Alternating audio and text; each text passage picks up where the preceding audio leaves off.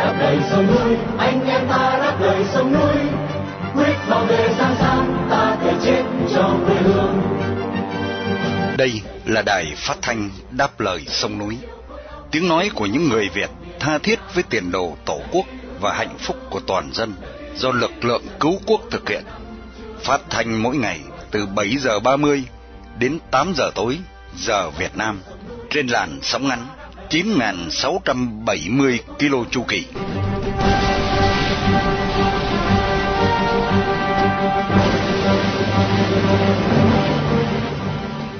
Vân Hà kính chào quý thính giả. Hôm nay thứ ba, ngày 17 tháng 10 năm 2023 là buổi phát thanh lần thứ 4539 của Đài Đáp Lời Sông Núi. Để mở đầu chương trình là phần tin tức chọn lọc, tiếp theo là một câu chuyện thời sự, phỏng vấn bà Lê Thanh Lâm phần 1 do Quang Nam thực hiện.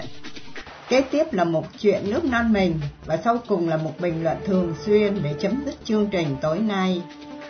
Đặc biệt chương trình phát thanh hôm nay được sự bảo trợ của tổ chức Phục Hưng, chi bộ Bắc California trong danh sách lịch vàng 365 ngày năm 2023 và cũng để vinh danh tù nhân lương tâm Nguyễn Thị Rành, một người Việt yêu nước đang bị giam cầm trong ngục tù cộng sản.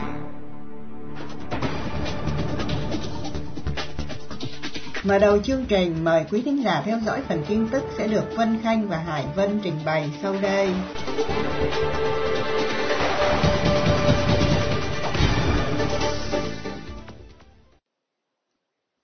Sau 45 ngày, tù nhân lương tâm Bùi Tuấn Lâm vẫn chưa gặp được gia đình. Tù nhân lương tâm Bùi Tuấn Lâm, người được mệnh danh là Thánh Rắc Hành, vẫn chưa gặp được gia đình từ sau phiên phúc thẩm cách đây 45 ngày. Tuy nhiên, Công an thành phố Đà Nẵng không giải thích lý do. Ông Lâm bị bắt vào đầu tháng 9 năm ngoái với cáo buộc tuyên truyền chống nhà nước. Trong phiên tòa sơ thẩm vào cuối tháng 5 vừa qua, ông bị kết án 5 năm rưỡi tù giam và 4 năm quản chế. Đến phiên phúc thẩm ngày 30 tháng 8, ông bị tuyên y án. Bà Lê Thanh Lâm, vợ của ông Lâm, cho biết là đã hơn một tháng rưỡi kể từ phiên phúc thẩm, trại tạm giam Hòa Sơn của Công an Đà Nẵng vẫn chưa cho bà và ba cô con gái nhỏ thăm gặp ông Lâm. Vào tháng trước, sau phiên phúc thẩm, bà Lâm lên trại tạm giam để gặp chồng nhưng bị từ chối, nêu lý do là ông Lâm đang bị kỷ luật. Bà rất lo lắng cho chồng vì không nhận được tin tức gì từ ông Lâm kể từ lần gặp sau cùng vào cuối tháng 8. Bà đã điện thoại và trực tiếp đến trại tạm giam để chất vấn việc này nhưng không được trả lời. Bà Lâm không loại trừ khả năng là chồng bà đã bị chuyển đi thọ án mà công an không thông báo cho gia đình. Ông Bùi Tuấn Lâm, 39 tuổi, là một trong những nhà đấu tranh cho nhân quyền, bị cầm tù với cáo buộc tuyên truyền chống nhà nước trong vài năm qua. Tuy nhiên không có nhiều trường hợp bị kỷ luật và không cho gia đình thăm gặp như vụ của ông Lâm. Kính mời quý thính giả theo dõi cuộc phỏng vấn của chúng tôi với bà Lê Thanh Lâm ngay sau phần tin tức hôm nay. Khối Âu Châu không chấp nhận Việt Nam cài nhu liệu gián điệp. Liên minh Âu Châu lên tiếng quan tâm trước cáo buộc nhà nước Việt Nam dùng nhu liệu gián điệp để lấy thông tin từ điện thoại của các giới chức và chuyên gia. Phía Âu Châu gọi đây là hành động không thể chấp nhận được. Cần biết là vào hôm 9 tháng 10, Nhật báo Washington Post và Tổ chức Ân xá Quốc tế công bố các cáo buộc Hà Nội sử dụng nhu liệu Predator mua của một công ty Pháp để cài vào điện thoại di động của giới dân biểu, nhà báo Mỹ cùng các chuyên gia và giới chức Âu Châu. Theo điều tra, phía Việt Nam đã sử dụng mạng xã hội X, trước đây còn gọi là Twitter, để dụ các nhà chính trị và những người quan tâm vào các trang mạng có nhu liệu Predator. Vụ cài đặt này xảy ra trong lúc Việt Nam đang cố gắng để thuyết phục khối Âu Châu rút thẻ vàng cảnh cáo đối với hải sản Việt Nam khai thác bất hợp pháp, không báo cáo và không theo quy định. Khối Âu Châu đang đề nghị Hà Nội làm rõ cáo buộc này, trong khi Pháp nói việc sử dụng nhu liệu này là không thể chấp nhận được. Theo thông tin điều tra được công bố, Bộ Công an Việt Nam bị cáo buộc đã mua nhu liệu Predator từ tập đoàn Nexa với giá gần 6 triệu Mỹ Kim vào năm 2020. Hiện Mỹ cũng chưa đưa ra bình luận cụ thể về cáo buộc đối với Hà Nội. Tuy nhiên, Tòa Đại sứ Mỹ tại Hà Nội cho biết là phía Mỹ coi trọng các cáo buộc liên quan đến việc sử dụng nhu liệu gián điệp thương mại. Hiện nhà nước Cộng sản Việt Nam vẫn chưa đưa ra lời bình luận gì về những cáo buộc nói trên. Philippines tố cáo Trung Cộng hung hăng ở Biển Đông. Trong thông cáo vào hôm 15 tháng 10, quân đội Philippines yêu cầu Trung Cộng hãy chấm dứt các hành động nguy hiểm và hung hăng tại Biển Đông, là kêu gọi được đưa ra sau biến cố hai ngày trước đó. một tàu hải cảnh của Trung Cộng đã bám sát tìm cách chặn đường tàu tiếp liệu của Hải quân Phi gần đảo Thị Tứ ở quần đảo Trường Sa.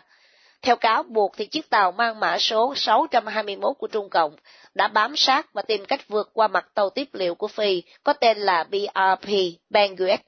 Hai chiếc tàu chỉ cách nhau chừng 350 thước. Tư lệnh Hải quân Phi Romeo Bronner Jr. xem đây là một hành động nguy hiểm và mang tính hung hăng, vì hai chiếc tàu có nguy cơ đâm vào nhau và đe dọa trực tiếp đến sinh mạng của các thuyền viên cả hai phía. Bộ Ngoại giao Trung Cộng lập tức đáp trả cáo buộc nói trên bằng cách tố ngược lại là Manila đã chiếm đóng một cách bất hợp pháp một phần đảo Thị Tứ, vi phạm nghiêm trọng chủ quyền của Trung Cộng. Đồng thời tuyên bố việc chiến hạm Trung Cộng thường xuyên tuần tra các vùng biển gần đảo Thị Tứ là chuyện bình thường và hợp pháp. Cần nhắc lại, Trung Cộng khẳng định chủ quyền trên 90% diện tích Biển Đông, một hải lộ có hơn 3.000 tỷ Mỹ Kim hàng hóa thương mại trên thế giới được vận chuyển qua lại mỗi năm. Mối quan hệ giữa Bắc Kinh và Manila trở nên căng thẳng từ khi Tổng thống Marcos Jr. tăng cường quan hệ với Hoa Kỳ, chủ yếu về quân sự. Tổng thống Palestine tuyên bố lực lượng Hamas không đại diện cho người Palestine. Trong một tuyên bố mạnh mẽ vào hôm qua 16 tháng 10, Tổng thống Palestine Mahmoud Abbas và Tổng thống Mỹ Joe Biden nêu rõ là lực lượng Hamas không đại diện cho người dân Palestine. Tổng thống Palestine Mahmoud Abbas tuyên bố là các chính sách và hành động của Hamas không đại diện cho người dân Palestine, vì tổ chức giải phóng Palestine còn gọi là PLO là đại diện duy nhất của người dân Palestine. Phát biểu trong cuộc phỏng vấn, Tổng thống Joe Biden cũng tuyên bố là lực lượng Hamas không đại diện cho người dân Palestine. Tuy nhiên, ông Biden cho rằng việc tấn công vào giải Gaza để tiêu diệt những kẻ cực đoan là điều cần thiết. Trả lời câu hỏi về việc ông có ủng hộ bất cứ sự chiếm đóng nào của Do Thái tại giải Gaza không, ông Biden cho biết đó là một sai lầm lớn. Liên quan khả năng đưa binh sĩ vào tham chiến, ông Biden cho biết là không cần thiết, nhưng bảo đảm sẽ cung cấp mọi thứ cần thiết cho Do Thái. Cần biết là Mỹ đã điều hai hạm đội hàng không mẫu hạm đến phía đông địa Trung Hải trong hành động ủng hộ mạnh mẽ đối với Do Thái và dân đe khả năng xung đột leo thang trong khu vực. Vào hôm 14 tháng 10, Tổng thống Biden đã thảo luận với Thủ tướng Do Thái Benjamin Netanyahu về những nỗ lực của ông nhằm bảo đảm thường dân vô tội được tiếp cận với nước, thực phẩm và chăm sóc y tế.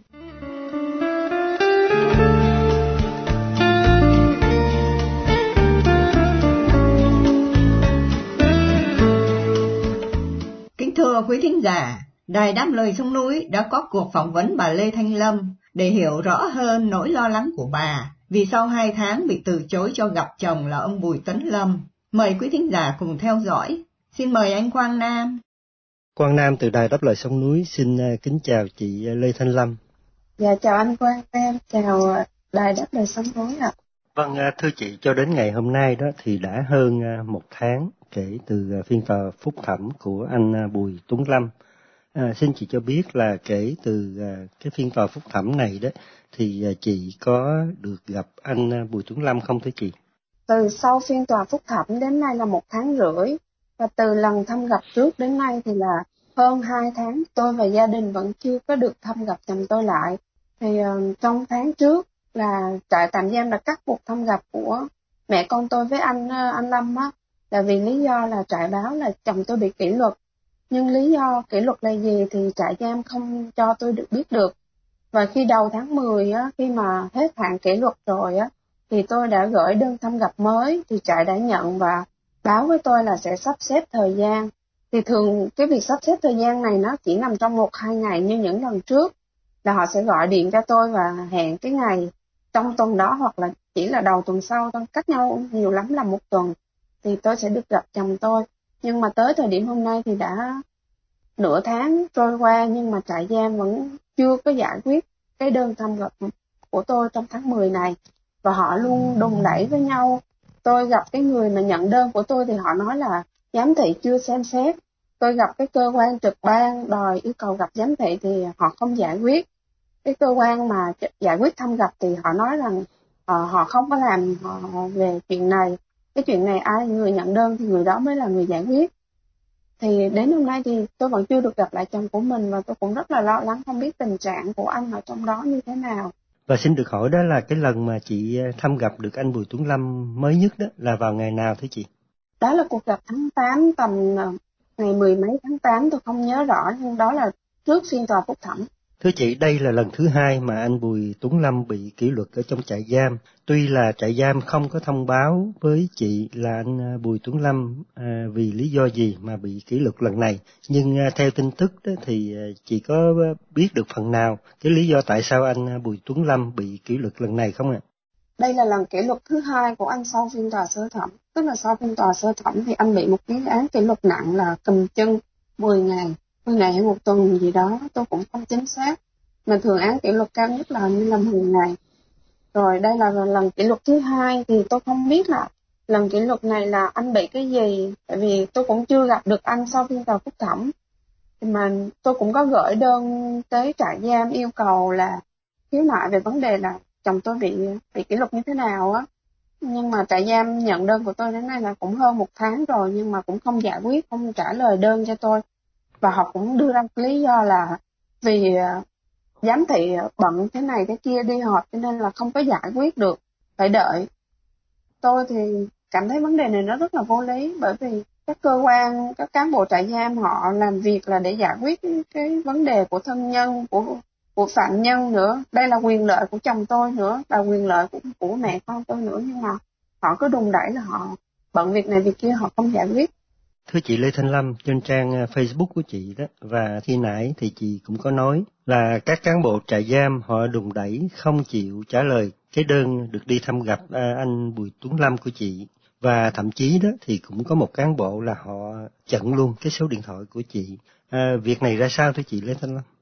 tức là tôi có số điện thoại của cái người mà nhận hồ sơ của tôi và khi tôi hỏi họ hoặc tôi gọi tôi hỏi họ là giải quyết đơn của tôi tới đâu thì họ từ chối trả lời và họ nói rằng là ừ, cứ đợi đi chờ chờ giám thị giải quyết. Thì tôi yêu cầu họ là tại sao phải chờ trong khi đó là cái việc thăm gặp là việc hoàn toàn đúng với cái pháp luật. Chúng tôi không đòi hỏi gì hơn ngoài cái việc là thực thi đúng pháp luật cả. Nhưng họ đang làm một cái vấn đề là đi sai với pháp luật. Họ đi ngược lại. Cái này là giống như là một cái cướp đi cái cái quyền của chính người tù. Cái quyền được thăm nuôi của chính người tù.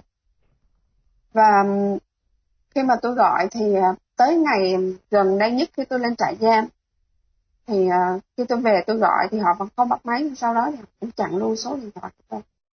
Thưa chị, từ nơi chị ở đó mà à, nếu mà đi thăm anh Bùi Tuấn Lâm đó thì phải đi bao xa? Và cái phương tiện mà mỗi lần chị đi như vậy đó, nó có gặp nhiều trở ngại hay không? Trong khi thì chị còn à, các cháu nhỏ đang ở nhà đó thưa chị. Hiện tại thì anh Lâm chưa tới thời điểm bây giờ thì tôi không biết là anh đã chuyển trại chưa. Còn những cái lần thăm trước hoặc là đi gửi đồ thì tôi đi khoảng cỡ mấy chục cây số và tôi à, đi di chuyển bằng xe máy thì thường thì nếu như mà đi à, đi gửi đồ thì tôi sẽ đi một mình và tôi sẽ tự lái xe máy đi đi qua quốc lộ rồi sẽ tới trại giam thôi. Nói chung tôi đi riết thì cũng thành quen. Còn ờ, khi nếu như mà có các con mà đi ờ, đi cùng á, tại vì tới ba đứa nhỏ cho nên tôi không thể nào chở trên một chiếc xe máy nào đi qua quốc lộ. Đường xe rất là nguy hiểm nên là tôi sẽ thuê taxi để chở các con đi. Đó là khi ra, hiện tại là anh đang ở gần với gia đình, vẫn to vẫn vẫn thuộc vào phạm vi của Đà Nẵng. Nhưng nếu sau này mà anh có chuyển đi trại xa thì tôi cũng chưa hình dung được là anh sẽ đi trại nào và cái sẽ thu xếp cái việc thăm nuôi đó như thế nào cả. Cho nên là cứ phải đợi thông tin từ anh anh đi trại nào rồi như thế nào thì tôi mới biết. Thì đối với tôi mọi thứ nó cũng là như mới cả nó đều lạ lẫm cả. Thì những cái nơi những cái trại giam đó tôi cũng chưa bao giờ được đến nên không biết cái địa hình nó sẽ như thế nào và mình sẽ di chuyển như thế nào để đến đó. Vì thời lượng chương trình có giới hạn, kính mời quý thính giả theo dõi tiếp phần 2 vào tối mai.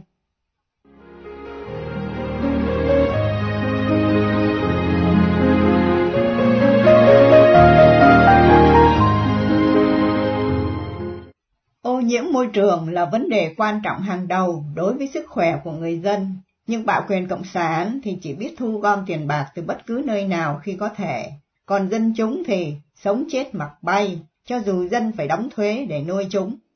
Trong tiết mục chuyện nước non mình, chúng tôi xin gửi đến quý thính giả đài đáp lời sông núi bài viết có tựa đề Khi thủ đô bốc mùi của ông Tư Sài Gòn, sẽ được Ngọc Sương trình bày để tiếp nối chương trình tối hôm nay.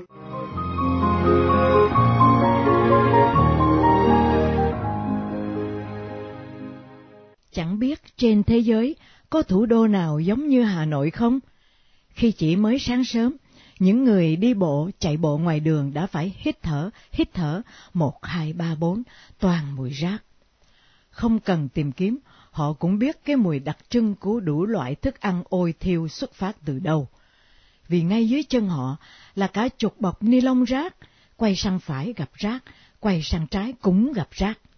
Thậm chí họ còn có thể thấy một bà vô tư đổ hẳn một bao rác đầy xuống đường, rồi cầm bao về, để ngày mai có cái đựng rác mang đi đổ. Cũng vì thế, nhiều con đường ở Hà Nội trở thành những bãi rác tự phát từ hồi nào.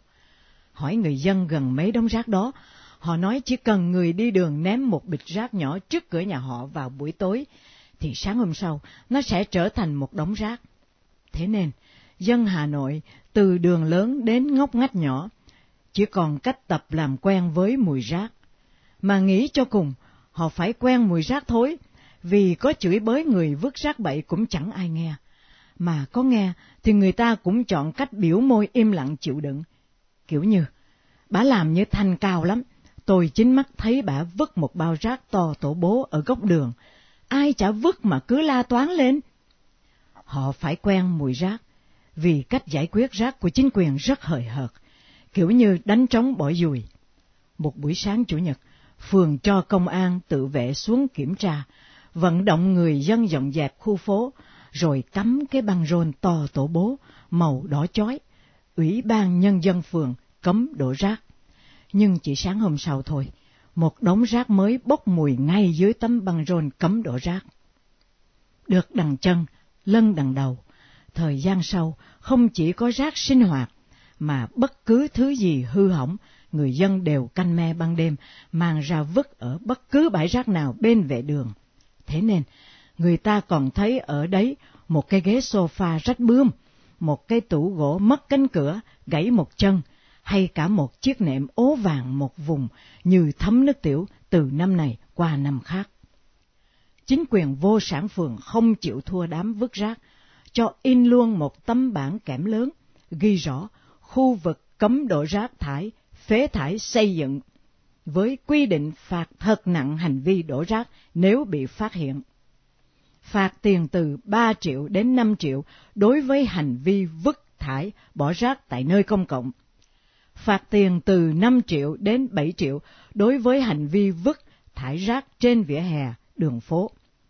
Nghe đâu lúc đầu, công an phường cử đám thanh niên tự vệ vô công rỗi nghề canh me bắt người đổ rác.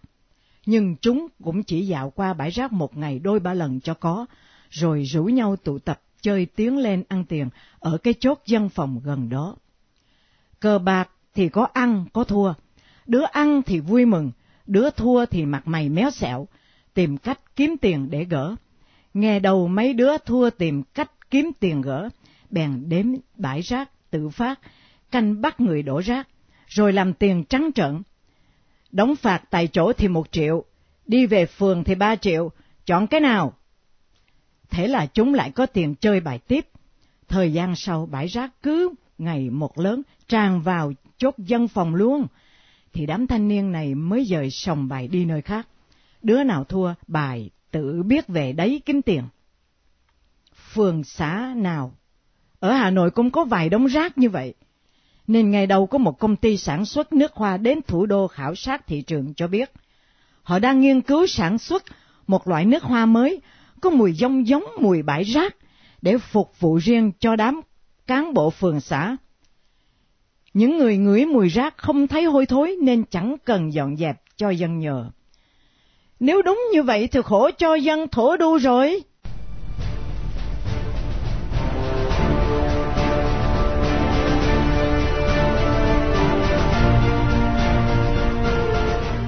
Liên minh với Mỹ thì được đối đãi như một đồng minh, liên minh với Tàu thì bị đối đãi như một chư hầu. Hầu như chắc chắn Đảng Cộng sản Việt Nam không hề có dũng khí để thoát khỏi vòng kim cô của Cộng sản Tàu. Mời quý thính giả đài đáp lời xuống núi nghe phần bình luận của Trần Đông A với tựa đề Trung ương 8 bế mạc cần đột phá tiếp để đối phó với Trung Quốc sẽ được Nguyên Khải trình bày để kết thúc chương trình phát thanh đáp lời sông núi tối hôm nay.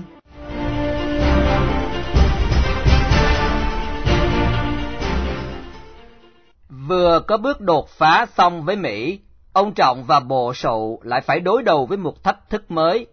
Chủ tịch Tập Cận Bình nhận lời mời thăm Việt Nam, nhưng đòi phải nâng cấp ban giao Trung Việt lên tầm cao mới. Ngày 8 tháng 10 năm 2023, bế mạc Hội nghị Trung ương 8, Tổng bí thư Nguyễn Phú Trọng nêu rõ, quy hoạch xong Ban chấp hành Trung ương mới làm quy hoạch Bộ Chính trị, Ban bí thư. Nhưng đồng thời, Tổng bí thư cũng lại nói, lấy quy hoạch Ban chấp hành Trung ương Đảng, Bộ Chính trị, Ban bí thư và các chức danh lãnh đạo chủ chốt của Đảng và nhà nước làm cơ sở cho công tác nhân sự Ban chấp hành Trung ương Đảng tại Đại hội lần thứ 14. Vậy chốt lại thì công đoạn nào là khâu cơ sở? Cách lập luận như gà mắc tóc này phản ánh quy hoạch Ban chấp hành Trung ương khóa 14 như một nội dung quan trọng của khóa họp vừa qua đang gian dở. Sự rối rắm này còn thể hiện ở chỗ sau hội nghị, Tổng bí thư Trọng vẫn không thành công trong việc tái cơ cấu bộ tứ. Tại khai mạc hôm 6 tháng 10, Tổng bí thư giáo đầu thế này. Hội nghị lần này xem xét, quyết định nhiều vấn đề trọng đại, phức tạp, nhạy cảm, có ý nghĩa rất quan trọng đối với việc hoàn thành nhiệm vụ chính trị của Ban chấp hành Trung ương khóa 13 từ nay đến hết nhiệm kỳ. Nhiều vấn đề trọng đại, phức tạp, nhạy cảm, nhưng kết quả cuối cùng chỉ thấy hội nghị bổ sung được duy nhất trưởng ban đối ngoại Lê Hoài Trung vào ban bí thư. Chuyện này mọi người đã dự báo trước. Đối ngoại, đảng lập thành tích nổi trội về ngoại giao trong vụ dàn xếp chuyến thăm cấp nhà nước của Tổng thống Mỹ Biden, đặc biệt là cứu đột phá vượt cấp quan hệ Việt-Mỹ lên đối tác chiến lược toàn diện. Còn các việc phức tạp nhạy cảm khác, ghế Phạm Minh Chính vẫn vững vàng Tuy người tiếp quản vị trí ông chính thời Quảng Ninh là Nguyễn Văn Đọc vừa bị đánh te tua. Kế hoạch trám hai chỗ trống khác do Nguyễn Xuân Phúc và Phạm Bình Minh để lại cũng không thành công. Đặc biệt, việc bỏ phiếu đối với tân Phó Thủ tướng Trần Lưu Quang và Bộ Chính trị cũng thất bại.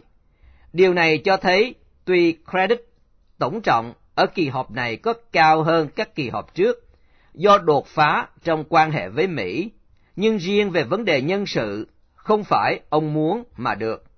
Và cũng với cái đà ấy, việc trục Tô Lâm khỏi Bộ Công an để cho Phan Đình Trạc trám vào đấy, theo dự kiến của Tổng Bí Thư, cũng không đạt được. Vừa có bước đột phá xong với Mỹ, ông Trọng và Bộ Sậu lại phải đối đầu với một thách thức mới. Chủ tịch Tập Cận Bình nhận lời mời thăm Việt Nam, nhưng đòi phải nâng cấp bàn giao Trung Việt lên tầm cao mới. Theo truyền thông quốc tế, Trung Quốc đang tìm cách đặt 800 phòng tại các khách sạn sang nhất ở thủ đô Hà Nội, một cách trưng diễn kiểu thiên hạ đệ nhất đoàn, phù hợp với chuyến thăm cấp nhà nước của đại quốc. Tuy nhiên, có một số yêu cầu ông Tập gây khó cho ông Trọng. Thứ nhất là lần này Trung Quốc sẽ yêu cầu Việt Nam khẳng định dứt khoát cụm từ cộng đồng có chung vận mệnh, Community of Shared Destiny, phải được ghi rõ vào tuyên bố chung. Đây là thành tố quan trọng trong tư tưởng Tập Cận Bình về chủ nghĩa xã hội đặc sắc Trung Quốc thời đại mới. Đồng thời, theo quan niệm của Bắc Kinh, cộng đồng có chung vận mệnh là sự nâng cấp ban giao Trung Việt và nó sẽ cao hơn đối tác chiến lược toàn diện với Mỹ. Trước nay, Việt Nam thận trọng khi đưa cụm từ này vào các văn kiện và thường dùng các uyển ngữ khác nhau để tránh dây thòng lọng này. Thứ hai, Trung Quốc sẽ yêu cầu Việt Nam phải tái khẳng định việc tham gia vào đại chiến lược vành đai con đường. Đấy là chưa nói tới hàng loạt các yêu cầu khó nuốt khác mà các nhóm văn kiện giữa hai bên sẽ phải vật vả từ nay cho đến khi Tân, cựu Ngoại trưởng Vương Nghị sang Hà Nội vào giữa tháng này để chốt mọi văn bản sẽ ký. Yêu cầu nhạy cảm khác là khả năng Trung Quốc sẽ đòi Hà Nội phải hưởng ứng các sáng kiến của thế kỷ mà ông Tầm từng đưa ra tại các diễn đàn quốc tế, đó là sáng kiến về an ninh, phát triển và văn minh toàn cầu. Đòi hỏi nâng tầm cao mới này đối với ban giao Trung Việt cắt cớ ở chỗ là tất cả những thứ ấy đều là trụ cột của trật tự Trung Hoa, một kiểu bá quyền mới trên bộ khung cũ của ban giao giữa Thiên Triều và thuộc quốc. Hơn nữa, Trung Quốc không hề giấu giếm. Với trật tự này, Bắc Kinh quyết tâm loại Mỹ ra khỏi Thái Bình Dương, trước hết là đẩy ra khỏi Biển Đông. Trong khi đó, Việt Nam vừa trở thành đối tác mới nổi của thế giới dân chủ trong không gian Ấn, Thái Bình Dương tự do và rộng mở, cùng với Mỹ và các nước khác là Ấn Độ, Nhật Bản, Hàn Quốc, đều có quy chế đối tác chiến lược toàn diện với Hà Nội. Liệu ngoại giao cây tre sẽ còn hữu hiệu? Đã có phân tích thấu đáo cho thấy Hà Nội cần đột phá tiếp nếu không thành tích ngoại giao khó khăn lắm vừa đạt được dễ bị vô hiệu hóa. Bởi vì cổ nhân nói không sai, anh hãy cho tôi biết anh chơi với ai, tôi sẽ nói anh là người thế nào. Che pheo gì mặt lòng cũng không che giấu được thực chất quan hệ. Đánh giá tình hình quốc tế cũng như quốc nội của kỳ họp lần này, tuy nằm rải rác ở từng nội dung, nhưng khi tổng kết hội nghị, Tổng bí thư Nguyễn Phú Trọng khẳng định, thế giới hiện đang có nhiều biến động nhanh chóng, phức tạp, khó lường, chưa từng có tiền lệ. Trong nước thì gặp nhiều khó khăn, thách thức bất thường, phức tạp hơn nhiều so với dự báo. Ngày 8 tháng 10 hôm nay, theo trang mạng VN Express, năm tới, chính phủ dự kiến phải đi vay hơn 600. 76.000 tỷ đồng, tương đương với khoảng 27,5 tỷ Mỹ Kim, để bù đắp bội chi, trả nợ gốc và vay về cho vay lại. Trong khó khăn ấy, càng phải thấy đối tác chiến lược toàn diện, Việt Mỹ sẽ là cơ hội mang lại thế trung lập và tự cường cho đất nước. Việt Nam tự cường sẽ có lợi cho bản thân, mà cũng đồng thời có lợi cho Mỹ và các đối tác. Đối tác chiến lược toàn diện, Việc Mỹ lần này là đòi hỏi tất yếu và khách quan, không thể có chuyện tuồng, kịch ở đây. Nếu vị thế bết bát, đảng sẽ mất tính chính danh, quốc gia sẽ không hội đủ tiềm lực làm ăn với đối tác, đặc biệt là để đối trọng với Trung Quốc. Noel, một năm chỉ đến một lần.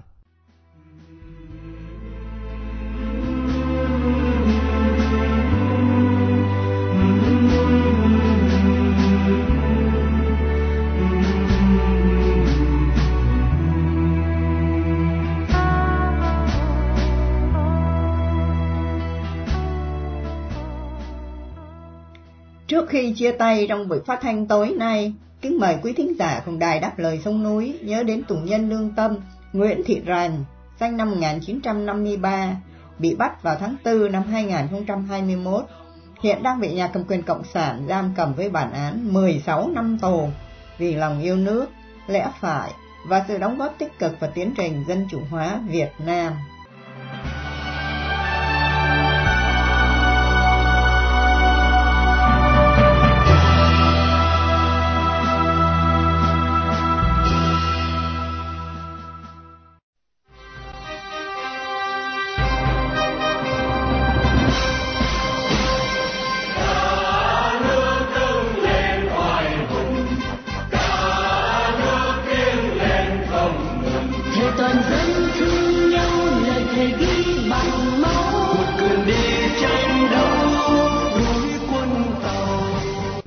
Chương trình phát thanh đáp lời sông núi hôm nay đến đây là chấm dứt. Hẹn gặp lại quý thính giả trong chương trình tối mai vào lúc 7 giờ 30.